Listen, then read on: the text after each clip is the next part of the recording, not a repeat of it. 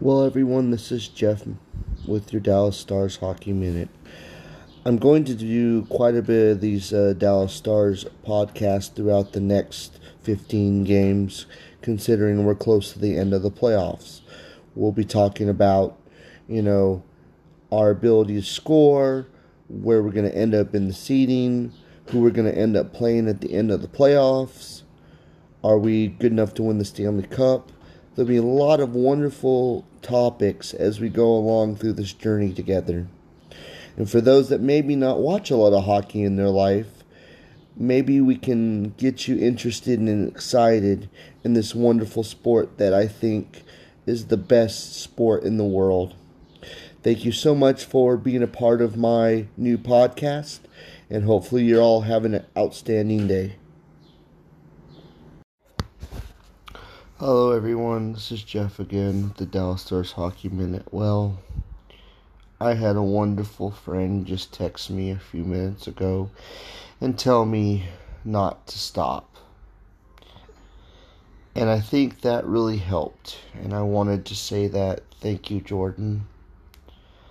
So I guess I will continue to do these podcasts through the rest of the year.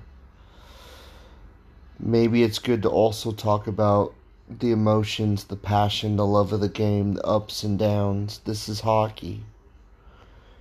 And I'm so grateful that I was given somebody that believed in me.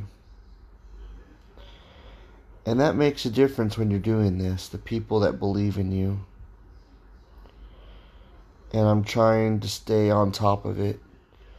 I was just watching the end of the second period and their starting goaltender just got hurt. I mean, I don't hope ill will for him, but he was something we could not figure out tonight. He was so good.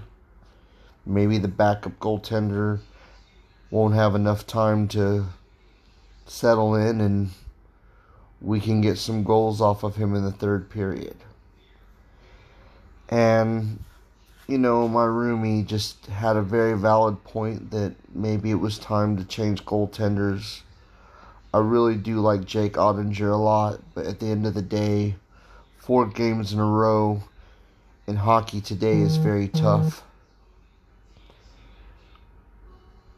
Because basically,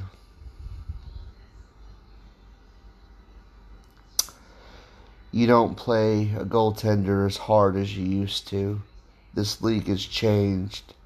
Many, many teams have a two goalie system for a reason.